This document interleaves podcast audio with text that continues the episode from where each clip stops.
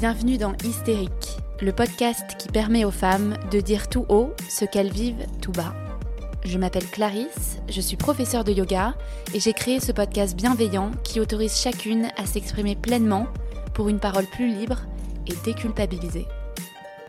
Parce qu'elle a longtemps été considérée comme une névrose féminine, l'hystérie représente aujourd'hui le symbole de la mauvaise prise en charge des troubles féminins par la société. Endométriose, fausse couche, ménopause, surcharge mentale. Dans chaque épisode, vous découvrirez l'histoire inspirante de femmes qui nous confient comment elles ont réussi à surmonter et à apprivoiser ce qui semblait faire d'elles des hystériques. Autant de témoignages pour déconstruire les tabous féminins et décomplexer toutes celles qui nous écoutent. Si je vous dis charge mentale, à quoi vous pensez en premier? Vaisselle, linge, enfants, organisation, rendez-vous médicaux. Moi, il y a beaucoup de sujets qui me viennent à l'esprit, mais il en existe un, plus discret et silencieux que les autres, auquel on ne pense pas automatiquement. La contraception. Encore trop une affaire de femmes. D'un côté, ça se comprend. Ce sont les femmes qui tombent enceintes en cas de grossesse non désirée, ce sont elles qui mènent cette grossesse à terme ou l'interrompent. Mais est-ce vraiment une raison pour s'en dédouaner? À ce que je sache, c'est un sujet important qui implique pourtant deux personnes. Pour vous donner un ordre d'idée, en France, 72% des femmes sont concernées par la contraception. Pilules, multiples grossesses non désirées, apprentissage de la symptothermie, congélation de ses ovocytes. Aujourd'hui, Margot a accepté de nous raconter son histoire avec la contraception, ses aventures, mais aussi ses mésaventures, et surtout ses questionnements autour de ce sujet si sensible et tabou qu'on laisse entre les mains des femmes pour ne pas avoir à s'en soucier. Comment trouver la juste contraception pour nous? Comment faire face à une grossesse non désirée, et ce plusieurs fois? Et quelle posture adopter dans un couple face à cette question de la gestion de la contraception? Je laisse Margot vous raconter son histoire et je vous souhaite une très bonne écoute. Hello Margot, merci d'être présente aujourd'hui dans Hystérique. Bonjour Clarisse, je suis ravie de partager ce moment avec toi et tes auditeurs. Merci. Est-ce que tu peux mm. commencer par te, par te présenter?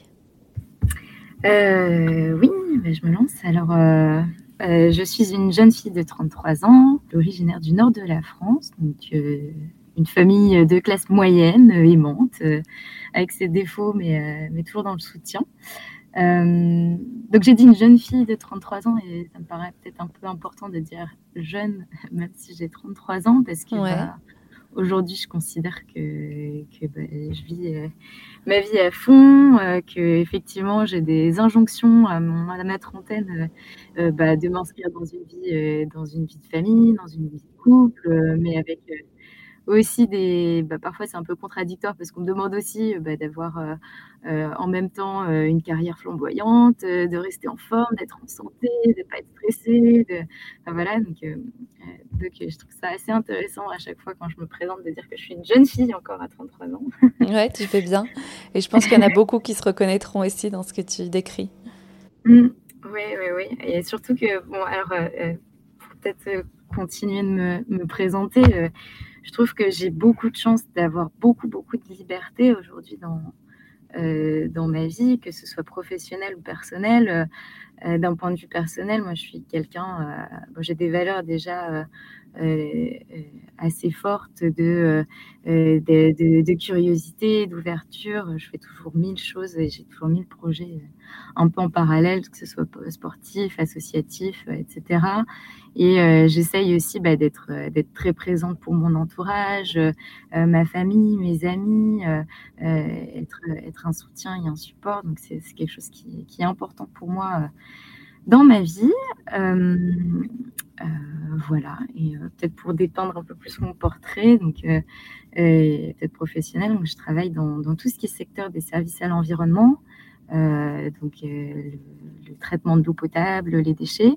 Et ça m'a amené dans ma vie en fait à, vivre dans différents euh, contextes plus ou moins faciles, euh, en Inde, au Mexique, en Angleterre. Euh, et donc c'est pour ça que je pense que j'ai beaucoup de chance bah, déjà d'avoir cette ouverture d'esprit, mais aussi une grande capacité d'adaptation à bah, tout ce qui peut arriver dans la vie de, de plus ou moins agréable. Et c'est vraiment une liberté que, que j'ai gagnée au fur et à mesure de toutes ces expériences. Et peut-être pour finir, euh, euh, ce, qui, ce, qui, à mon avis sera en filigrane de toute la discussion qu'on aura, ma vie amoureuse. Ouais.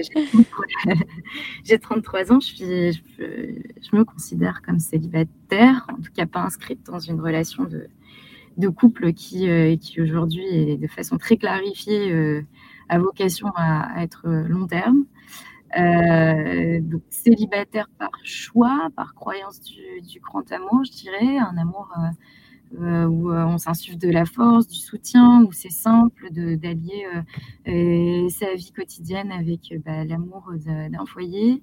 J'ai eu la chance d'avoir des très belles histoires d'amour, ça, ça c'est indéniable, et, d'avoir tout fait pour, pour essayer d'inscrire ça dans le temps. Mais bon, bah, les aléas et les circonstances ont fait qu'aujourd'hui, ça, ça ne m'y a pas amené à, m'inscrire dans, une, dans une, une relation conventionnelle euh, et un mariage et, une vie de famille. Je, je l'espère par la suite. Euh, mais, euh, mais, en tout cas, je m'applique à avoir des, des, relations par ailleurs très fortes. Et encore une fois, je le disais tout à l'heure, auprès de ma famille, auprès de mes neveux, auprès de mes amis. Euh... T'as pas encore rencontré The One, quoi. The One, le prince charmant s'il existe. Qui cochait les cases. en tout cas, de ce qu'on m'a dit dans les contes de fées. Ouais, c'est ça. Celui-là, je l'ai pas encore et justement, on va enchaîner sur euh, après tes relations amoureuses. Euh, moi, je voulais savoir, vu qu'on va parler euh, d'un sujet qui est beaucoup revenu sur ce podcast, c'est la contraception c'est un vaste sujet, d'autant plus pour nous, euh, les femmes. Et euh, c'est vrai qu'on euh, en a discuté, il t'est arrivé pas mal de, de mésaventures avec la contraception et qui t'ont amené à entamer une longue réflexion sur quelle contraception pouvait être juste pour toi, pouvait te, te correspondre, qui conviendrait à tes valeurs, à ton mode de vie, ton souhait de, de préserver ton corps, ta fertilité. Donc voilà, on, on, est, on est ici aujourd'hui pour, pour parler de tout ça. Euh, pour commencer, est-ce que tu peux nous raconter la première fois que, que tu as pris une contraception, euh, laquelle était-ce et, euh, et c'était à quel âge? Mmh. C'est vrai que du coup, en repartant dans une chronologie, chronologie, un peu lointaine, moi, dès, ma tendre adolescente, bah, déjà, j'ai pensé être très peu fertile. Pourquoi? Parce que j'ai eu mes règles, j'avais 14-15 ans, ce qui était tard. Et euh, et, j'ai mis mes règles qui euh, ont duré pendant six mois. C'était absolument. Euh, les toutes premières règles, elles étaient assez difficiles à passer. Et après, j'ai plus rien eu pendant deux ans. Puis c'est revenu pendant trois, quatre mois. Puis j'ai. Enfin, c'était très irrégulier. Ah ouais, d'accord. donc j'avais déjà des doutes sur, sur bah, moi, ma capacité à, être quelqu'un de fertile. En parallèle, bon, bah, j'ai eu aussi une sexualité assez tardive, dans, dans mon début de vingtaine. Euh, et donc pour moi, en fait, ces histoires de contraception, c'était pas forcément une disposition nécessaire à ma, à ma vie sexuelle, mais c'était plutôt en fait un choix et une décision pour ma santé et une discussion que j'ai eue avec la gynécologue que j'ai commencé, enfin les gynécologues que j'ai commencé à consulter, où eux, en fait, ils n'ont pas commencé à me prescrire des contraceptions, mais euh, un médicament pour réguler mes règles qui s'appelait du faston et qui en fait, en discutant avec eux, bah, m'ont expliqué que c'était euh, ben, un médicament qui permet de réguler les règles, mais qui n'est pas un contraceptif, mais qui est moins nocif que la contraception. Donc, euh, en fait, dès le début, on m'a un peu instillé dans une logique de la contraception, tu la prendras vraiment euh, quand ce sera nécessaire, quand, parce qu'il y a quand même des effets secondaires. Donc, je, pense que j'ai pas mal gardé ça en, tête. ensuite, par la suite, quand je suis devenue plus active aussi sexuellement. Mais bon, euh, donc ma vie, ma vie amoureuse, elle s'est engagée. J'ai commencé à un moment donné à prendre euh, euh, la pilule, toujours avec ben, en, backup dans la tête que c'était pas génial. ah ouais, donc tu avais eu ça très tôt en fait dans la tête cette vision de la pilule qui te correspondait pas forcément ou qui était pas forcément bonne pour toi? Qui en tout cas était à prendre en dernier recours et, n'était pas la panacée, quoi. Enfin, je, je pense qu'inconsciemment, je l'ai peut-être intégré comme ça, effectivement. Alors, mais les relations amoureuses dont je parlais euh, tout à l'heure, en fait, j'ai eu des relations amoureuses fortes, mais bon, euh, le, le, le, dénominateur commun à toutes, c'est que ça a été pour beaucoup des relations aussi à distance. Euh, donc on se voyait euh, euh, de façon ponctuelle euh, ou euh, un mois ou deux mois d'affilée. Mais bon, de ce fait, je ne voyais pas l'intérêt d'avoir une contraception qui impliquait d'avoir cette régularité. Oui, d'accord. donc j'ai toujours été un peu en conflit avec tout ça sur qu'est-ce que je fais, je le prends, je le prends pas, est-ce que c'est bon, est-ce que c'est pas bon? mais bon voilà, ça a été, ça a été ça n'a jamais été euh, une décision tout à fait tranchée. Ouais, et c'était jamais très fluide chez toi, quoi. C'était pas une évidence euh, de te dire, puisque souvent on nous prescrit la pilule, tu sais, à 16 ans, puis on la prend sans se poser de questions pendant 10 ans, et puis après on se dit, tiens, euh, est-ce que j'ai envie de continuer à l'apprendre, quoi? Mmh, mmh. Non, moi je l'ai toujours questionné, bizarrement. Alors je pense que c'est un peu aussi mon trait de personnalité, c'est que je suis critique sur pas mal de choses. Enfin, critique dans le sens, je questionne pas mal de choses. Euh, mais, euh, mais non, j'ai toujours, j'ai jamais été très à l'aise effectivement à la, à l'apprendre. Donc j'ai, après, j'ai, plutôt favorisé bah, les, méthodes de, contraception par préservatif ou euh, la méthode du retrait. je sentais que ma méthode du préservatif et la méthode du retrait étaient un peu bancal. Enfin, j'ai eu un accident. Ouais, c'est pas, c'est pas souvent le plus fiable. Hein. non, non, non. Je sentais que c'était pas, en tout cas dans la relation dans laquelle j'étais, c'était pas, c'était pas ce qu'il y avait de plus, euh, de plus mature à faire. Euh, j'ai voulu aller voir un, gynécologue, effectivement. C'était pendant le confinement, euh, pendant le confinement de, du Covid en, en 2020. Euh, moi, j'habitais en Angleterre à cette époque et j'étais confinée en France, donc euh, j'ai pas forcément, j'avais pas forcément un gynécologue attitré, donc j'ai pris le premier qui pouvait euh, me suivre. Et ben, en fait, j'ai voulu mettre un stérilet, donc toujours dans cette logique un peu de me dire, j'ai pas envie de m'injecter des hormones, tout ça. Et le gynécologue que j'ai consulté, bon, était un peu un vieux de la vieille de la gynécologie. Et ben, je sais pas si tu te souviens, mais pendant longtemps, on nous a dit, euh, les jeunes filles, euh, en fait, le stérilet, il faut, c'est un, mode de contraception pour quand vous aurez eu des enfants. Après les enfants, ouais, c'est vrai. Après les enfants, aujourd'hui, ça s'est beaucoup plus euh, démocratisé pour, pour, même pour les filles qui n'ont pas eu de, de stérilet. Mais lui, donc, il avait ce, discours de me dire Ah bah non, vous n'avez jamais eu d'enfant, donc pas de stérilet pour vous. Donc, ce que je vous conseille, c'est plutôt la, la pilule. Euh, donc, il m'a prescrit une pilule. Euh, et donc là, il m'a montré à la caméra, il m'a dit, ah bah vous voyez, donc vous, essayez de, contrôler à peu près en fonction de vos cycles, méthode du retrait, tout ça. Euh, il me montre et il me dit, bah vous, vous avez ovulé il y a quelques jours. puis là, bon, bah c'est plus, c'est plus fertile. Donc je me souviens exactement de ce qu'il m'avait dit. Vous pouvez honorer votre homme, en tout cas si vous voulez honorer votre homme, c'est aujourd'hui ou c'est demain parce qu'il n'y a pas de risque. Quelle horreur Quelle horreur cette phrase Je me suis dit, euh, quelle... Euh, ouais, ouais. je me passais les mots, mais je me suis dit, ouais, ok, d'accord. Mais en même temps, bah, je suis rentrée de ça. Moi, j'étais bonne élève. donc en fait, il te fait une écho et il te dit euh, c'est bon, vous avez ovulé, donc on continue comme ça, pas de stérilet et. et il m'a dit pas de stérilet, mais pilule. Et il m'a prescrit la pilule, donc moi j'étais prête à la prendre cette pilule. D'accord en me disant bon bah voilà, c'est vrai que c'est un peu, euh, je suis dans une relation, euh, voilà, je sentais que c'était pas adapté, et donc euh, j'étais prête à la prendre la pilule et les hormones, mais pas donc pas no go pour le stérilet. Et puis bon bah en fait le soir même où je suis rentrée où j'ai honoré mon homme, bah, je suis tombée enceinte. Et ah donc vraiment de A à Z, c'était un gynécologue catastrophique. Catastrophique total, catastrophique total. Bon, je, il y a plein aussi de traits de caractère qui étaient dérangeants, mais que enfin, j'aborderai peut-être pas là. Mais euh, c'est sûr que je suis vraiment pas tombée sur le bon. Euh, et donc, tu es enceinte Qu'est-ce que tu fais? Moi, c'est vrai que bon, c'était une relation qui était toute récente avec mon ami. Il y avait plein de points d'interrogation. Euh, notamment euh, par la distance géographique. Euh, j'étais en France, il, était, il habitait en France dans un certain contexte de vie. Moi, j'habitais à Londres dans un autre contexte de vie. Donc, on avait débuté cette relation, mais on était aux antipodes en termes de mode de vie. Il y avait quelque chose quand même à travailler. En tout cas, pour, pour mettre en, cohésion nos deux vies. Et, donc, la question de la question, enfin, quand j'ai su que j'étais enceinte un mois plus tard, quand je m'en suis rendu compte, clairement, euh, bah, la question de l'IVG s'est posée. Euh, sauf que bon, bah, j'avais 31 ans. J'avais en tout cas, euh, moi, cette culpabilité de me dire Attends, meuf, t'as 31 ans, t'as toutes tes copines qui accouchent les unes après les autres. tout le monde s'inscrit dans une relation de couple. Et, voilà, enfin, en même temps, j'avais cette culpabilité qui était un peu inconsciente, je pense, liée par ce que moi je percevais des, des injonctions de la société. Et en parallèle, bon, il y a eu aussi un accident de la secrétaire de ma, de ma médecin généraliste qui a appelé euh, à domicile chez mes parents chez qui j'étais confinée et qui a demandé à parler à la jeune fille qui, qui avait une grossesse non désirée. Donc, oh là là. Qui étaient au courant, euh, qui ont été d'un soutien euh, ouais.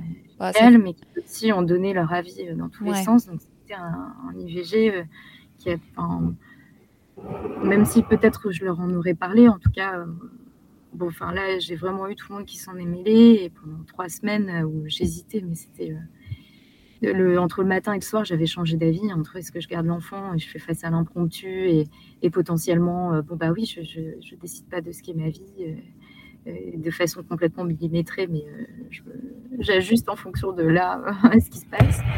Mais il y avait quand même vraiment plein de points d'interrogation, plein de points de variables qui, qui était difficile à gérer. Et bon, j'ai fini par, euh, par, avorter. Ça a été, euh, a été euh, vraiment pas agréable. Et, je voulais tout faire effectivement pour ne pas avoir à repasser par, cette étape.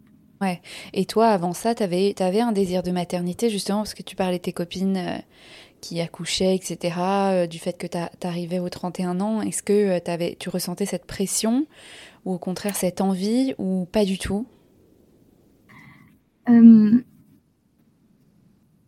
je, euh, je pense que je n'y euh, j'y pensais pas trop parce que bah, j'étais pas dans une relation de couple qui s'y prêtait. Et effectivement, quand on pense enfant, on pense bah, à toutes les responsabilités que ça implique.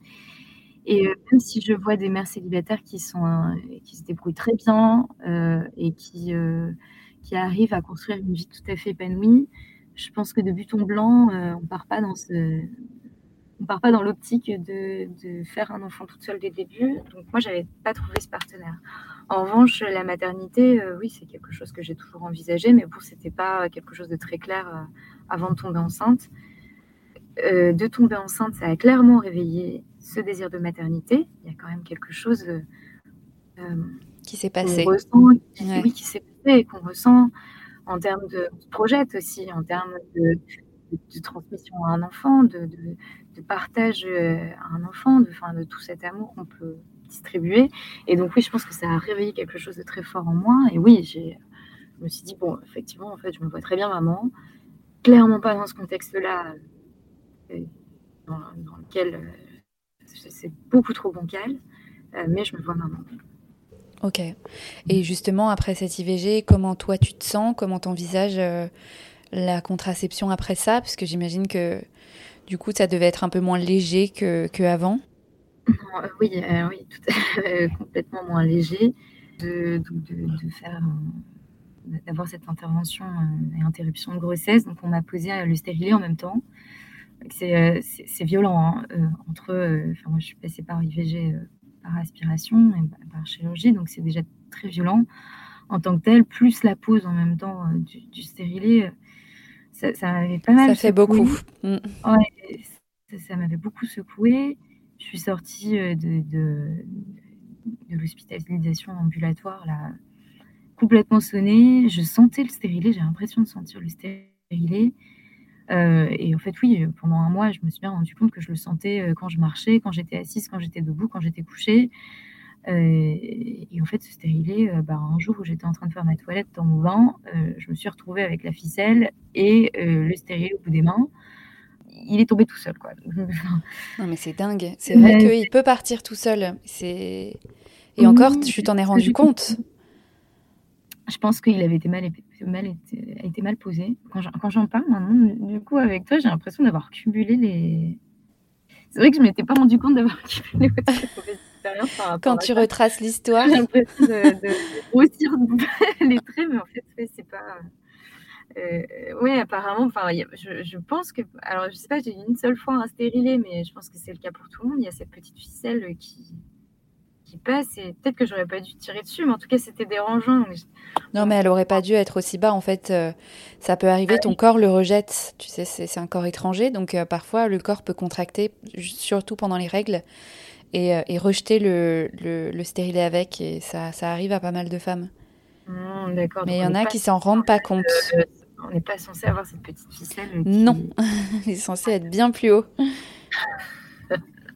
Donc, il y a encore des questionnements. Je peux aller explorer le tout dit pourquoi. ouais, j'imagine. Surtout après cet épisode où déjà euh, ça devait faire beaucoup. Mmh. Euh... Roger, un peu de, bah, de ce fait, euh, bah ouais. j'avais pas une relation avec la, la pilule hormonale de par euh, le passé, mauvaise expérience euh, du, du stérilet, et bon, bah, dans, tout ce qui a été période du Covid, je, je, me suis pas mal intéressée à tout ce qui était méthode beaucoup plus naturelle pour le corps, euh, que ce soit enfin, dans, tout, dans tous les sens du terme, hein, sur le mode de vie, euh, euh sur la nourriture, euh, sur euh, les, différents, les différentes substances qu'on peut retrouver dans la nourriture. Dans Nos cosmétiques, ouais. Cosmétiques, et puis en fait, en allant un peu explorer la, la naturopathie, l'herboristerie, enfin, bon, je, ça a été très florissant pour moi le confinement pour Et je suis tombée donc, sur tout ce qui était système de, de, de contrôle et de de la procréation euh, de façon naturelle, donc ce qu'on appelle la symptothermie. Et donc la symptothermie, euh, j'ai trouvé ça, euh, donc je, me suis rendu compte que c'était un peu ce que j'avais pratiqué euh, auparavant, donc avec mes systèmes euh, de, de, contrôle de mes cycles plus ou moins, de, d'usage de, de, du préservatif, du retrait.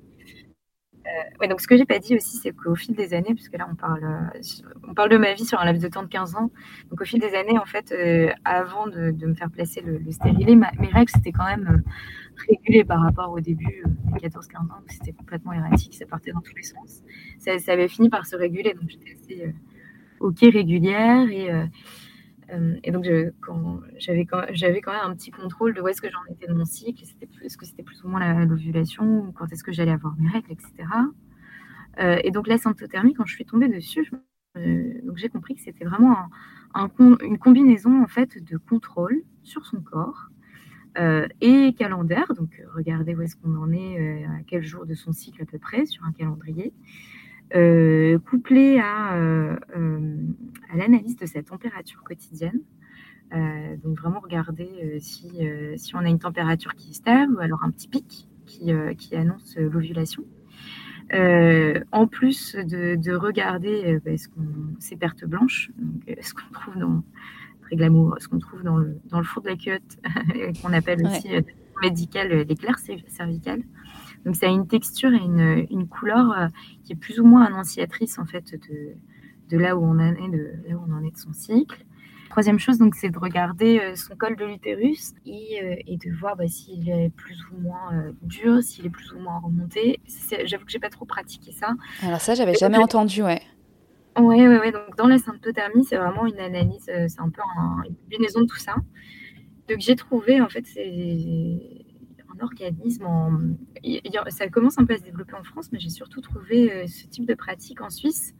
Euh, donc, il y a des associations qui, euh, qui, mettent à disposition en fait, des conseillères symptothermie, donc, pour lesquelles on prend un petit package et en fait, elles nous apprennent pendant plusieurs mois à analyser l'intégralité de, de, ces symptômes, entre guillemets, entre guillemets, ces signes, je dirais plutôt, qui disent en fait si on est euh, dans sa période d'ovulatoire ou pas.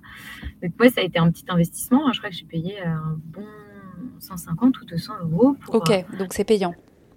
C'est payant. Ouais. Euh, alors c'est payant quand on veut être accompagné. Moi, j'ai jugé que c'était utile de me faire accompagner parce que par-delà lire de la littérature ou, euh, ou, regarder ce qui se trouve sur Internet, je pense qu'il y a quand même aussi beaucoup de subjectifs dans, dans l'analyse de son corps, de ses cycles, tout ça. Enfin, et je trouvais ça intéressant de pouvoir en parler, pouvoir en parler avec quelqu'un qui était euh, qui avait été formé pour ça. Ouais, puis j'imagine qu'avec ton expérience aussi passée, euh, tu avais envie de faire les choses, euh, les choses bien ah, aussi, quoi. Ah ouais, complètement, oui, c'est vrai que tu mets le doigt dessus. Je pense que j'avais besoin d'être rassurée et de me dire, euh, je fais pas n'importe quoi, là. Et donc, j'ai eu une, une personne qui, qui, était ma conseillère pendant, je sais plus si j'avais pris un pack de 3 ou 6 mois. Donc, en même temps que d'avoir accès à leur application, dans laquelle j'entrais ma température tous les jours. Donc, j'avais l'application, elle m'avait envoyé un petit thermomètre. j'avais des petits livrets explicatifs, euh, j'avais des petits livrets dans lesquels je pouvais prendre des notes tous les jours, et en même temps, bah, dans l'application, je notais euh, bah, mes différents symptômes, euh, ma température, la couleur, la texture de mes glaires cervicales, de mes pertes blanches, comment je me sentais, est-ce que j'avais un, bouton sur le bout du nez, est-ce que j'étais pas de bonne humeur. Donc il y avait vraiment tous les jours un peu ce, monitoring de comment est-ce qu'on se sent, qu'est-ce qui se passe dans son corps. Et donc ma conseillère, en fait, elle, interagissait avec moi euh, euh, par mail en me disant, bah là, tu vois, a priori, tu es dans ton pic ovulatoire, tu as eu, ton, as eu ton, petit up de température, etc.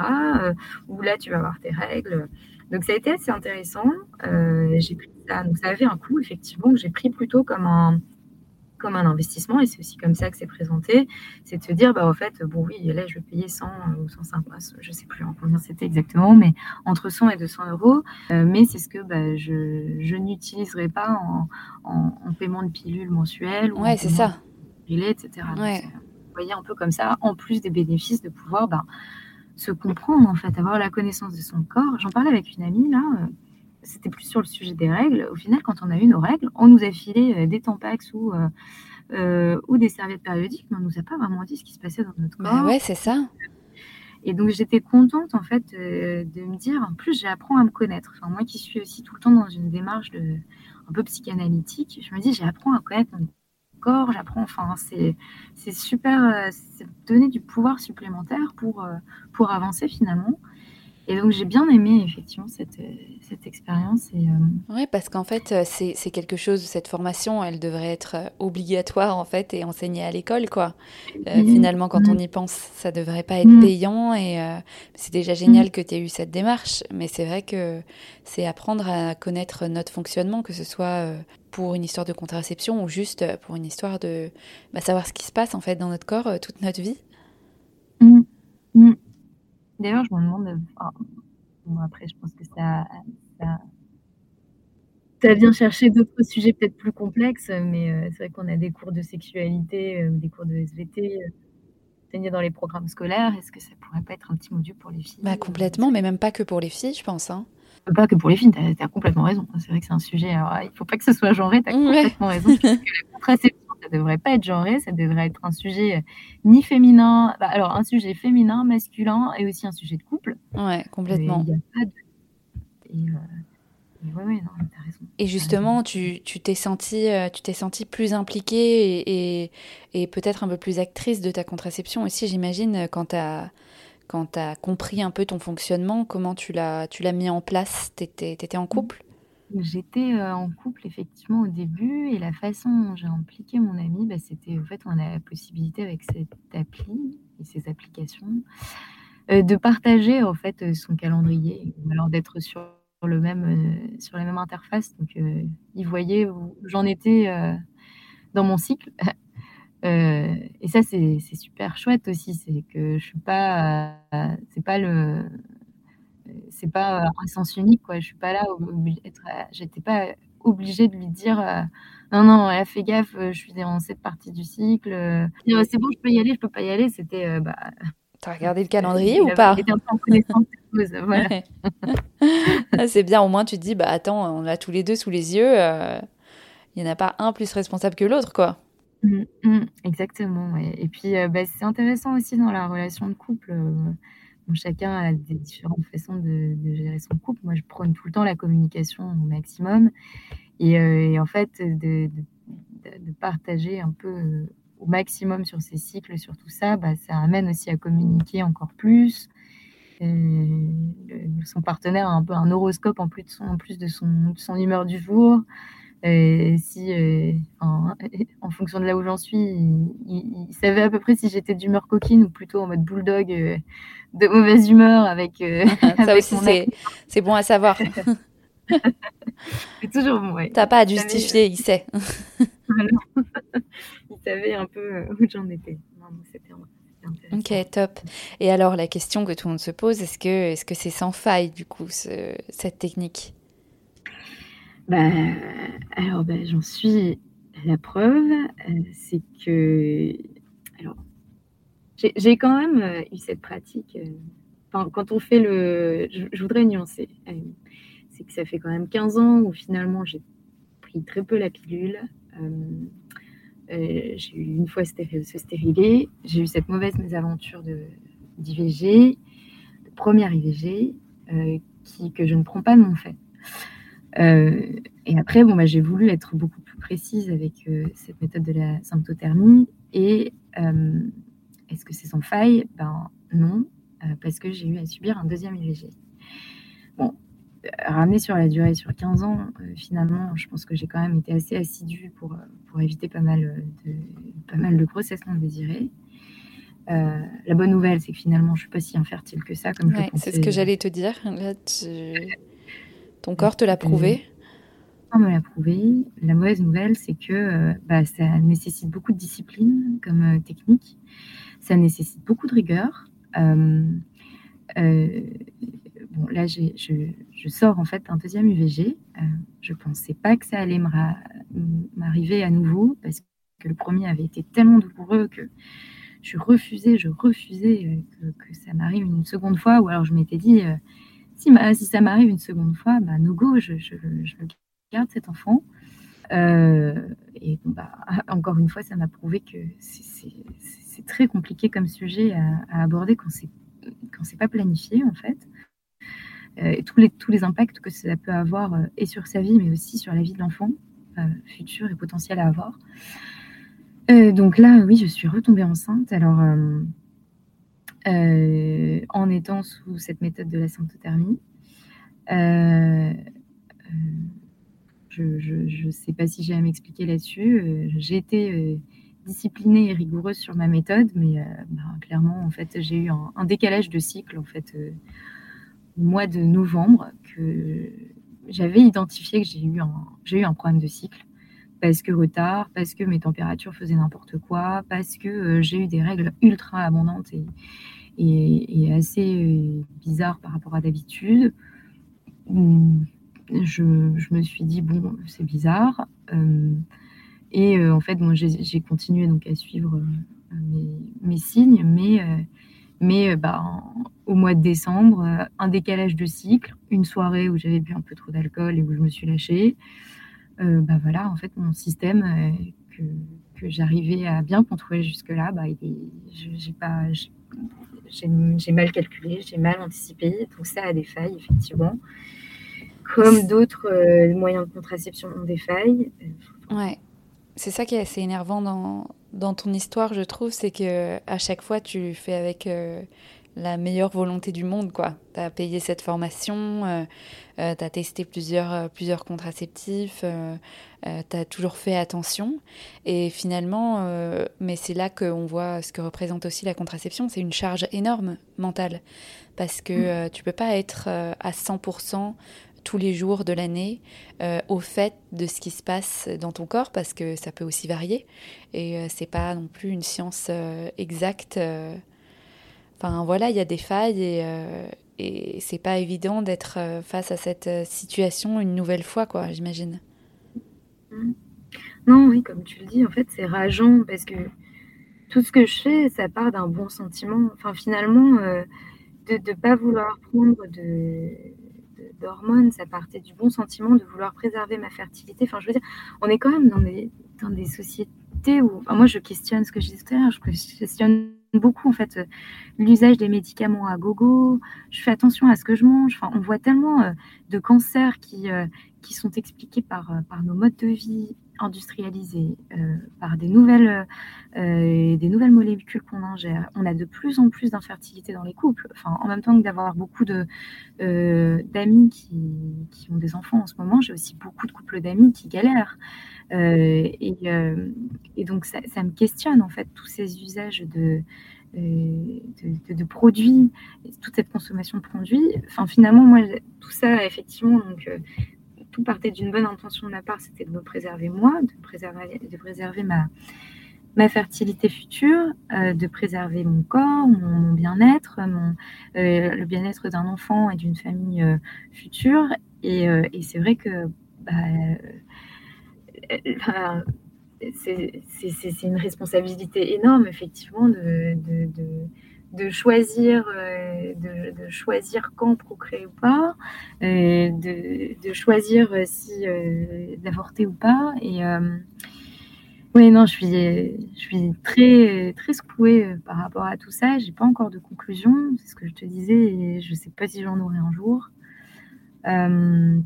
Mais ça déstabilise, et c'est vrai que c'est une charge qui, c'est une charge qu'on aimerait pouvoir euh, partager et, en tout cas en parler de façon un peu moins, euh, un peu moins euh, cachée et sous, autant de culpabilité en fait sur les, sous lesquelles on peut, on peut tomber. Enfin, moi, je me sentirais, je me serais sentie finalement coupable de prendre la pilule et de me mettre potentiellement à risque sur, des, sur des effets indésirables, tout comme je me sens coupable d'avoir avorté. Enfin bon, bref, j'ai eu ce mix de culpabilité Bon, là, ça va mieux. J'ai fait de l'introspection dans tous les sens. J'essaye de ne pas ressentir de culpabilité mm. euh, et, de me dire j'ai fait au mieux avec ce que j'avais à l'instant T. Bien sûr, ouais. Euh, mais c'est vrai que ça, ça, mêle tellement de, de, réflexions euh, et sur sa santé et sur la vie et sur la mort. Enfin, la, contraception, l'avortement, c'est un sujet de vie et de mort en même temps quoi, pour moi. Euh, et, tout arrive en même temps, où il faut décider vite, où il faut. Enfin, c'est un cataclysme en fait. Euh, ouais, ça te tombe dessus euh, alors que tu l'avais pas prévu. Tu... Mm. C'est ça qui est, qui, est, qui est, dur aussi. Et, comment tu t'es senti et comment tu te sens du coup justement après cette, ce, second avortement J'imagine que la, la, la, prise de décision n'a pas été évidente non plus. Elle l'a pas été. Euh, mais je pense que je l'ai fait de façon plus apaisée que lors de mon premier avortement. Euh, je déteste me dire que j'ai eu à, utiliser deux interventions de process parce que ça mêle beaucoup de, bah, comme je disais, de sujets de vie de mort, euh, de sujets de à quel point est-ce que je veux, je veux être quelqu'un de planifié dans ma vie. Euh, comment est-ce que je fais, j'accueille l'impromptu, euh, comment est-ce que j'accueille l'imprévisible. Euh, je me sens bien, pour répondre de frontal à ta question, je me sens bien. Je pense que j'ai fait le bon choix de ce deuxième IVG. tant mieux. après, bon, c'est sûr que c'est quand même, ça a quand même été de la douleur. Ça secoue, ouais. Mais, euh, mais je ne vois pas comment là, aujourd'hui, j'aurais pu faire la place à un enfant euh, dans les bonnes conditions. Et, et, et, pour lui, et, et, aussi moi, pour ma, pour ma santé mentale. Enfin, c'est, c'est, tellement, euh, tellement aléatoire l'arrivée d'un enfant. Il y a des enfants qui sont, par, enfin, par-delà les caractères propres aux enfants. Il y en a qui sont faciles, il y en a qui ont des problèmes de santé, il y en a alors d'accueillir un enfant euh, dans un contexte de couple qui n'est pas du tout évident, de, risquer d'être euh, mère célibataire dans un contexte de vie où, moi, mère célibataire aujourd'hui, je pense que je ne suis pas du tout prête. Euh, je pense que j'ai fait le bon choix. Mais, mais bon, c'est sûr que ça, ça, pose des questions, encore une fois. Bien sûr. quand, on a 34 ans. Je veux des enfants, c'est ça qui est dans Aussi, ouais, bien sûr, mais bon. Il faut envie d'avoir des enfants, c'est ça qui est. Tu sais, on dit il n'y a jamais le, le, bon moment. Euh, on peut jamais mm. cocher toutes les cases, mais je pense qu'il y a aussi des moments où, où c'est pas le moment, quoi. Et tu mm. ressens quand c'est le cas. Et là, tu mm. l'as, tu l'as ressenti et, et je pense qu'il vaut mieux euh, euh, ne pas se lancer quand c'est pas quand c'est pas le moment pour nous et c'est tellement un gros changement, tu peux pas prendre ça à la légère euh, parce que ça, ça te tombe dessus, quoi. Mm. Par dépit, je veux dire. Mm. Et, euh, et, comment comment t'envisages alors euh, la suite de ta contraception aujourd'hui? Est-ce que ça a bousculé aussi ta manière de fonctionner? Alors, le gros questionnement. Gros sujet. gros sujet. J'ai eu justement hier mon rendez-vous de suivi post-deuxième IVG. Euh, donc forcément, on a parlé de contraception avec euh, la médecin généraliste qui m'a suivi. Donc j'ai deux options en tête, euh, qui est de mettre un stérilet et auquel cas ben, me laisser la latitude d'être un peu plus dilettante et de me dire je peux faire des erreurs et au moins j'ai ce backup du stérilet qui est là. En, connaissant bah, toutes les implications que ça a en termes d'effets indésirables, hein, c'est pas, pas anodin. Euh, et, en sachant aussi que bah, j'ai 34 ans et que potentiellement j'espère euh, j'espère rencontrer le prince charmant là demain parce que je sais aussi que bah, la qualité de mes ovocytes elle va décroissante et que j'aimerais bien que ça arrive quand même vite, de rencontrer cette bonne personne et d'être dans les bonnes conditions. Donc ça c'est la première option, c'est je mets un stérilet ou la deuxième option c'est je me remets à la symptothermie euh, mais euh, en redoublant de vigilance, en redoublant de rigueur, en redoublant de discipline. Je pense que les, les, 15 dernières années et les 3 dernières années où j'ai été beaucoup plus, plus assidue sur l'intothermie m'ont montré que bah, si, euh, si, on le fait bien, ça peut fonctionner. Bien sûr, oui. Et, euh, mais auquel cas, il faut se dire, euh, tu n'as pas le droit à l'erreur, tu n'as pas le droit de te laisser aller à aucun moment bon, ça, c'est des petits combats psychologiques ensuite à avoir.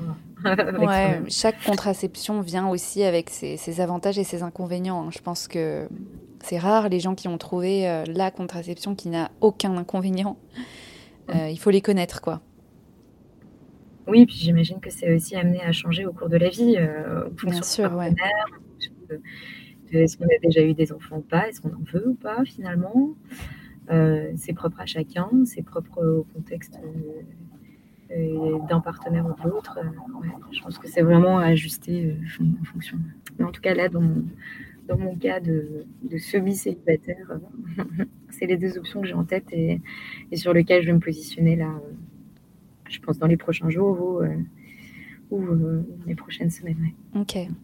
Et tu m'avais parlé aussi de congeler tes ovocytes. Euh, c'est quelque mm. chose que tu es en train de, de faire. Enfin, tu, tu prévois des rendez-vous médicaux euh, euh, pour, pour programmer ça. je trouve ça intéressant aussi d'en parler parce que en France, alors c'est gratuit et tu peux les utiliser jusqu'à tes 40 ans, je crois, un peu plus. Je crois que c'est 37 ans.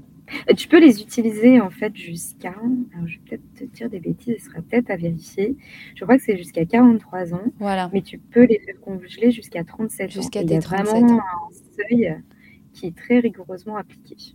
Et ça, je trouve que, alors c'était pas du tout une méthode de contraception, mais euh, c'est une très bonne option aussi pour celles qui sont peut-être dans ton cas aussi et qui veulent des enfants, euh, mais pas tout de suite. Euh, qui veulent se laisser euh, toutes les chances de leur côté aussi euh, et, voilà faire cette démarche pour être pour être sûr entre guillemets d'avoir d'avoir des ovocytes viables entre guillemets le jour où ils seront prêtes quoi. Mmh. Ouais, c'est marrant parce que c'est vrai qu'en réfléchissant et en préparant un peu dans ma tête notre discussion d'aujourd'hui, je me disais que j'étais vraiment contradictoire mais en même temps, j'accepte mes contradictions parce que finalement, ma contraception, j'essaie de la faire de la façon la plus douce et naturelle possible pour mon corps. Mais j'ai quand même eu euh, euh, recours à une interruption de grossesse. N'est pas forcément naturel ou, très doux. Et en même temps, je considère de faire congeler mes ovocytes pour potentiellement dans, euh, dans le futur avoir recours à, bah, la réimplantation vos sites pour avoir des enfants plus tard. Et euh, en même temps, je me dis, si j'étais en couple, dans une relation de couple et que j'arrivais pas à avoir des enfants, je pense que sans hésiter, je passerais par des filles. Donc je me, je me, je me vois mes contradictions de partout et à chaque fois, ça m'amuse. Pour geler ces ovocytes, pour moi, c'est euh, c'est de me dire que j'ai la possibilité, effectivement, euh, de, de, prolonger, de gagner du temps, en fait, pour c'est ça. avoir un enfant et accueillir un enfant. C'est un peu de la tranquillité, je trouve, psychologique aussi. Oui, c'est de la tranquillité de se dire, euh, bon, j'ai pas trouvé la bonne personne, mais j'ai encore le temps. et peut-être que je la trouverai jamais. Ouais. Mais si euh, dépasser un certain âge, je considère, euh, je laisse un peu tomber la recherche du grand amour et du prince charmant, ça me laisse le temps d'organiser ma vie pour potentiellement avoir un enfant seul ou dans un autre contexte, ou enfin dans une autre configuration, je veux dire. Mais donc euh, oui, alors j'ai été aussi euh, assez intronisée par une amie qui elle-même a 37 ans, euh, une personne formidable, magnifique, qui n'a pas trouvé son prince charmant et qui, ben, un peu en, alerte, a fait congeler ses ovocytes. Mais, mais c'est ce que je disais tout à l'heure. En fait, on lui a dit Oh là là, mademoiselle, 37 ans, alors déjà dans un mois où vous ne l'aurez pas fait réglementairement, enfin, de par, la loi et le cadre réglementaire, ça n'aurait pas été possible. Et c'est surtout que ben, euh, bah, la qualité des ovocytes décroît, euh, donc il aurait peut-être fallu le faire avant. Euh, et là, elle a fait une première ponction et une première, comment ils appellent ça? Une récolte de ces ovocytes. Et il n'y en a qu'un seul qui était, ah viable. C'est pas beaucoup. Pas beaucoup, hein. Donc là, elle va en faire un deuxième, avec préparation hormonale et tout ça. mais bon, je me suis dit, effectivement, euh, si, j'ai à considérer ce genre de choses aujourd'hui et être dans l'anticipation à ce point, c'est possible en France. Merci à France. Euh, bah, autant le faire là aujourd'hui, euh, à l'aube de mes 34 ans, et avoir au moins cet esprit un peu tranquille pour la suite. Ouais, tu as bien raison. Je pense que c'est une très bonne, une bonne démarche. Et toi, du coup, quel serait ton conseil pour celles qui, nous écoutent et qui, se sentent aussi perdues euh, face à ce sujet? Parce que j'ai la sensation qu'on se sent, souvent seul, en fait, face à ces choix qui impliquent, euh, qui impliquent pourtant deux personnes. Euh, donc, de par ton parcours, tes expériences et tes réflexions, bah, toi, qu'est-ce que tu, leur dirais? Pour reprendre peut-être un peu ce qu'on disait tout à l'heure, effectivement, je pense que c'est contraception, c'est un sujet. Déjà, c'est le, c'est ce dont traite ton, podcast, c'est euh, évacuer les tabous. Déjà, la contraception, ça ne devrait pas être un tabou, ça devrait être quelque chose de, discuter, discuter, et entre hommes et entre femmes, et dans le couple. Euh, il y a cette charge qui, pour moi, est insupportable. Euh, qui fait que quand on est une femme, finalement, on se raccroche, on se raccroche à un avis médical. Enfin, moi, quand j'écoutais hier, du coup, les, médecins généralistes avec qui je parlais, contraception, j'avais l'impression qu'en fait, il fallait euh, que je raccroche ma décision uniquement à son avis médical et à ce qu'elle me partageait sur euh, les pour, les contre de chaque solution de contraception. Euh, mais en fait, pour moi, la contraception, c'est un sujet qui est multifacette. C'est c'est pas seulement ce, qui, ce, qui, va être efficace et, et, plus ou moins bon pour mon corps. c'est un sujet. Enfin, alors du coup, j'ai peur que je de donner plus une une liste de questions que les, que les hommes et les femmes, femmes doivent se poser en fait dans le sujet de contraception. C'est bien aussi. C'est d'abord un sujet de santé, euh, effectivement, sur lequel il faut se reposer sur son, euh, sur son médecin, c'est-à-dire quel est le meilleur contraceptif pour soi, fonction de ses antécédents, fonction des effets indésirables. Bref, écouter l'avis de son médecin, donc c'est un sujet de santé. C'est un sujet de relation, euh, comment est-ce qu'on veut impliquer euh, et, comment est-ce que comment est-ce qu'on veut impliquer son partenaire ou ses partenaires? Chacun fait ce qu'il veut. Et euh, à quel point est-ce que l'autre est prêt à, être impliqué? Est-ce que c'est en, communiquant au maximum au sein du couple au sein de, de toute forme de relation? Est-ce que c'est euh, euh, au sein de la relation, c'est un sujet de discipline, c'est-à-dire utiliser les, euh, préservatifs, utiliser l'abstinence, utiliser alors total ou partiel Est-ce que c'est un suivi rigoureux dans le couple du cycle de la, de la femme? Le fait d'avoir un enfant de façon complètement imprévue, est-ce que ça a Je pense qu'il faut en parler beaucoup plus dès le début par-delà le fait quand on entre en couple de se dire et toi tu veux des enfants plus tard euh, ben non en fait est-ce que tu veux des enfants? Et si ça t'arrive là comme ça comment est-ce que comment est-ce que nous on est un peu euh, harmonisé sur le sujet de comment est-ce qu'on va réagir? Même si euh, rien n'est jamais très prévisible par rapport à comment est-ce qu'on va réagir dans le cas d'une grossesse non désirée donc c'est un sujet de relation pour moi. Et je pense aussi je rajouterais un troisième troisième bloc de questions qu'il faut, se poser, c'est un sujet de liberté en fait, et liberté dans le cadre, euh, dans le cadre de, la femme plutôt. Il euh, ne faut pas se leurrer, euh, avoir, avoir un enfant aujourd'hui, ça a beaucoup plus, plus d'impact sur la vie d'une femme que sur la vie d'un homme. ça a des impacts sur sa vie personnelle, sur, sur, sa, sur sa vie professionnelle, parce que sur l'échiquier professionnel, on n'est pas, euh, on pas égaux euh, vis-à-vis de la, grossesse euh, non, désirée, enfin non désirée, imprévue, imprévue, c'est vrai. et donc, ça, ça, implique de se poser des questions sur à quel point est-ce que garder cette, cette liberté la plus préservée possible dans le cadre de, sa contraception, c'est important ou pas, ou est-ce qu'on laisse la place à, à potentiellement une faille euh, et potentiellement à ce qu'il y ait des choses qui ne fonctionnent pas? Voilà, je ne sais pas si ça, je sais pas si ça répond. Plein de questionnements, mais je pense que c'est bien aussi. Il faudrait faire un tableau décisionnel. ouais, c'est ça. Un petit Excel pour décider entre un job ou un autre. Et elle me posait toutes plein de questions et j'avais mis des plus, des moins en fonction. J'avais fait un calcul très savant et ça m'avait dit il faut que tu prennes ce job-là. Bah, J'aimerais bien qu'il y ait la même chose pour. bah, ça aide à se poser euh, des questions. ouais. ouais, c'est ça. Et à comprendre ce qui nous, ce qui nous correspond. Euh, c'est hyper important, je pense. Et euh, bah, il y a très peu de personnes qui le, font, ça c'est sûr. en tout cas, merci beaucoup Margot pour ce témoignage. Il est assez fort. Euh, euh, j'espère que ça aidera, ça aiguillera aussi d'autres personnes qui nous écoutent. En tout cas, ça soulèvera plusieurs questions, je pense. Parce qu'une contraception, je pense que c'est vraiment quelque chose de, de personnel et de super subjectif. Et ça peut évoluer aussi dans le temps. Donc, donc voilà, faut jamais arrêter de se poser ces questions sur ce qui nous convient euh, le mieux. Euh, et pour terminer, quel, euh, quel, autre sujet féminin tu souhaiterais qu'on aborde dans un prochain épisode qui, selon toi, est encore trop tabou? Oui, alors j'ai réfléchi effectivement à cette question. J'ai plein de sujets qui me sont venus en tête et pas forcément en lien avec celui d'aujourd'hui. oui, c'est très bien. je constate autour de moi que dans les couples, dans les couples ou alors les personnes de façon individuelle, il y a différents euh, niveaux d'appétit sexuel euh, et qui impliquent des différents modes de relation.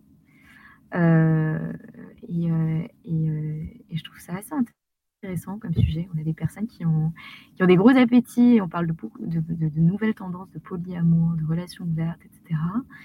Et euh, par ailleurs, j'ai d'autres euh, personnes de mon entourage qui, elles, sont beaucoup plus, euh, beaucoup plus sur leur réserve et qui, qui, ont moins de besoins et qui, qui, vivent leur vie de couple de façon complètement différente. Et je sens que ça, ça peut créer des crispations dans les, dans les modes de, de, de vivre un couple, dans la façon de se, de se positionner vis-à-vis de ce sujet-là ouais.